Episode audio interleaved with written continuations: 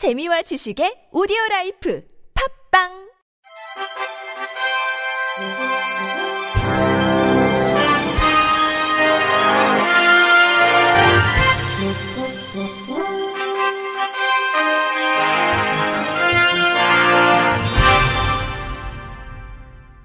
청취자 여러분 안녕하십니까? 11월 7일 월요일 KBIC 뉴스입니다. 국가인권위원회가 시각장애인이 놀이기구를 탑승할 때 보호자 동반 탑승을 요구하는 행위는 차별이라고 판단했습니다. 인권위는 지난달 26일 한 놀이공원 대표이사에게 장애인의 개별적인 장애 정도를 고려하지 않은 채 단지 장애가 있다는 이유만으로 비장애인 보호자 등의 동반 탑승을 요구하는 행위를 중단하고 장애인 당사자와 전문가 등의 의견 수렴 등 참여를 통해 어트랙션 안전 가이드를 개정하라고 권고했다고 밝혔습니다. 중증 시각장애인인 A씨는 해당 업체가 운영하는 테마파크를 방문해 회전형 롤러코스터 놀이기구를 탑승하려 했지만 해당 업체는 보호자 또는 직원이 동반 탑승해야 한다고 밝혔습니다. 이에 A씨는 해당 행위가 차별 행위이며 인권위에 진정을 제기했습니다. 해당 업체는 놀이기구가 신체 부적격자 이용 제한 기종이라서 진정인의 보호자에게 동반 탑승을 하도록 안내했지만 보호자가 동반 탑승이 어렵다고 해 고객 서비스 차원에서 직원이 보호자로 동반 탑승하는 방안을 제안한 것이라며 자체 안전 가이드에 따르면 시각장애인의 경우 놀이기구는 이동과 탑승 시에 장애물을 통과하거나 단독으로 이용이 불가하므로 반드시 보호자 동반이라고 명시돼 있다고 해명했습니다. 그러나 인권위 장애인 차별시정위원회는 A씨의 장애 정도나 장애 유형이 해당 놀이기구를 이용하기에 정신적, 신체적으로 부적합하거나 비장애인에 비해 안전사고 가능성이 높다고 보기 어렵다며 비장애인과 달리 진정인에게 보호자 또는 직원과 동반 탑승하는 조건으로 놀이기구를 이용하도록 한 것은 정당한 사유가 있다고 볼 수 없다고 판단했습니다. 이에 인권위는 개별적인 장애 정도를 고려하지 않은 채 단지 장애가 있다는 이유만으로 비장애인 보호자 등의 동반 탑승을 요구하는 행위를 중단하고 장애인 당사자와 전문가 등의 참여를 통해 안전 가이드를 개정할 것 등을 권고했습니다. 장애인 복지를 주관하는 보건복지부 홈페이지 전자점자 서비스에 오류가 많다는 지적이 제기됐습니다. 중증 시각장애인이자 특수학교 교사인 박성수 씨는 지난 6월부터 보건복지부도 홈페이지 내 일부 게시판에 전자점자 서비스를 제공하기 시작했다는 소식을 접하고 서비스를 이용해 봤습니다. 하지만 점자로 변환된 문서는 한글 점자 규칙과 맞춤법을 제대로 지키지 않는 등 오류 투성이었습니다.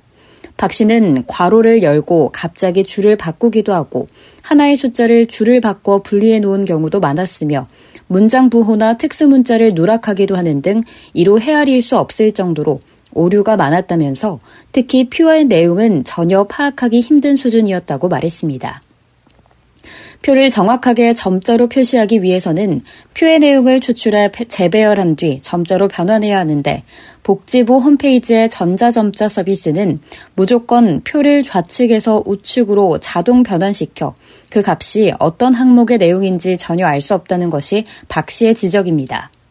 박 씨는 이미 시각장애인들의 보유한 전자점자 단말기에 텍스트를 점자로 자동 변환해주는 기능이 있기 때문에 텍스트보다 표의 변환이 더욱 중요하다면서 전문성이 부족한 업체의 솔루션을 택한 뒤에 전문가의 품질 검수도 제대로 거치지 않아 일어난 문제로 보인다고 지적했습니다. 박 씨는 지난 8월 12일 복지부 전자점자 서비스의 잘못된 부분과 개선해야 할 내용을 문서로 상세히 정리해 민원을 제기했습니다. 복지부는 민원이 제기된 뒤 기술적 검토를 거쳐 지난달 12일 일부 오류를 개선했지만 표의 점역 오류 등은 해결하지 못했습니다. 복지부 관계자는 특수 기호 점역 누락 등 현 솔루션 내에서 기능 개선을 통해 수정할 수 있는 오류는 개선했지만 표처럼 점역 전문가의 문서 편집이 필요한 부분은 예산이 추가로 소요되기 때문에 당장 개선하기 힘들다고 설명했습니다. 장애인들의 민원이 이어지자 결국 복지부는 점자 서비스를 중단하고 오류를 모두 개선한 뒤 다시 서비스하기로 했습니다.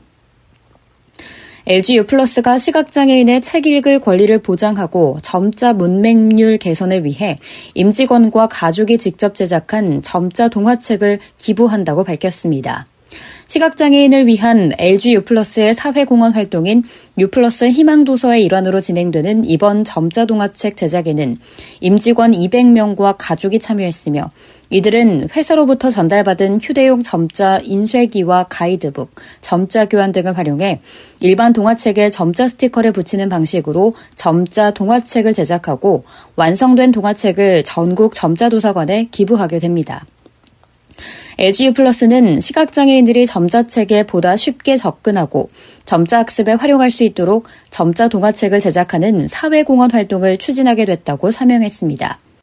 이번에 점자로 제작되는 동화책은 유플러스 아이들 나라의 캐릭터를 활용해 제작된 유비와 친구들 그림책으로 임직원은 유비와 친구들 1편 수박을 맛있게 먹으려면과 2편 깔깔깔 색깔놀이 등 두 편을 각 100권씩 점자책으로 제작해 총 200권의 점자 동화책을 완성할 예정입니다. 완성된 점자 동화책은 연간 4만 4천 명 이상의 시각장애인이 방문하는 국립중앙도서관과 한국점자도서관 등 전국 32개소 도서관에 기부됩니다. 박형일 LGU 플러스 CRO는 한글 점자가 반포된 지 100년이 돼가지만 여전히 일상에서 시각장애인을 위한 점자는 오기도 많고 쉽게 찾아보기 어렵다며 일회성 기부가 아니라 유비와 친구들, 그림 동화 발간 일정에 맞춰 매월, 지, 매월 지속해 점자 동화책을 제작해 기부할 것이라고 말했습니다.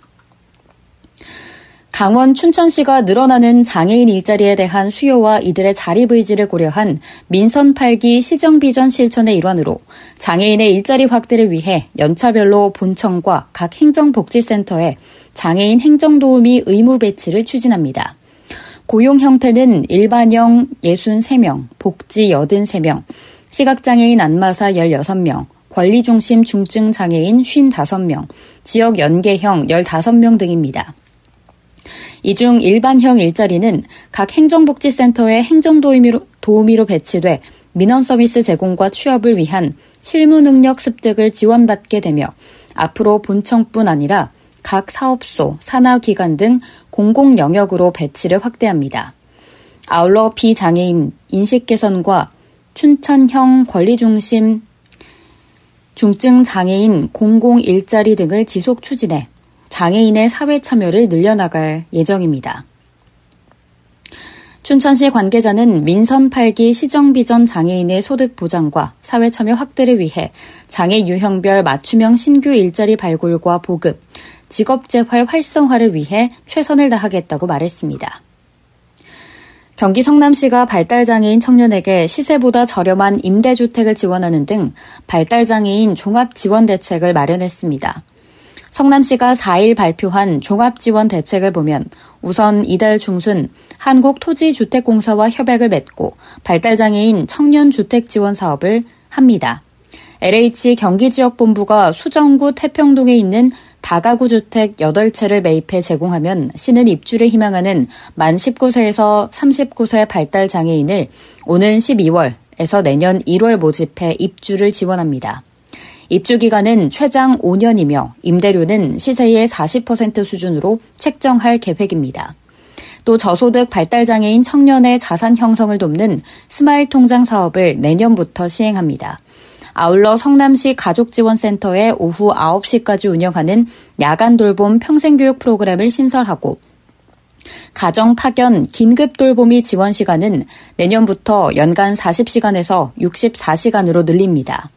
이 밖에 내년부터 연간 1,500만 원을 투입해 발달장애인 50명에게 가족 여행, 문화 여가비도 지원합니다.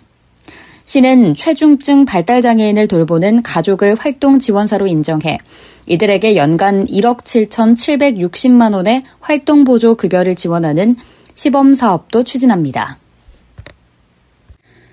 실로암 시각장애인 복지관이 오는 11일부터 30일까지 제9회 촉각명화 정기기획전을 개최합니다. 일부 전시는 11일부터 20일까지 서울 생활문화센터 신도림에서 2부 전시는 23일부터 30일까지 실로암 시각장애인 복지관 S갤러리에서 이어 진행됩니다. 촉각명화는 시각장애인이 그림을 만져서 감상할 수 있도록 원작을 재해석해 입체로 제작한 명화 작품으로 미술관에 가야만 작품을 감상할 수 있다는 편견을 깨기 위해 2016년부터 시각장애인을 위한 촉각 명화로 제작했고 지금까지 시각장애인들의 미술 감상을 지원하고 있습니다. 이번 전시는 제9회 촉각명화 정기기획전 촉각으로 만나는 세계 미술관으로 세계 3대 미술관에서 볼 수 있는 명화 12점을 촉각명화로 제작해 선보입니다. 올해는 오프라인 전시와 함께 온라인 VR 전시도 함께 운영되며 전시 기간 중에는 현재 큐레이터가 진행하는 미술 인문학 프로그램 읽어주는 미술관이 25일과 26일 각각 진행됩니다. 전시 문의와 관람 신청은 실로암 시각장애인 복지관 촉각교재 제작팀, 구로문화재단 서울생활문화센터 신도림으로 하면 됩니다. 끝으로 날씨입니다. 내일은 전국에 구름이 많다가 아침부터 차차 맑아지겠습니다. 이상으로 11월 7일 월요일 KBRC 뉴스를 마칩니다. 지금까지 제작의 권순철, 진행의 김예은이었습니다. 고맙습니다. KBRC.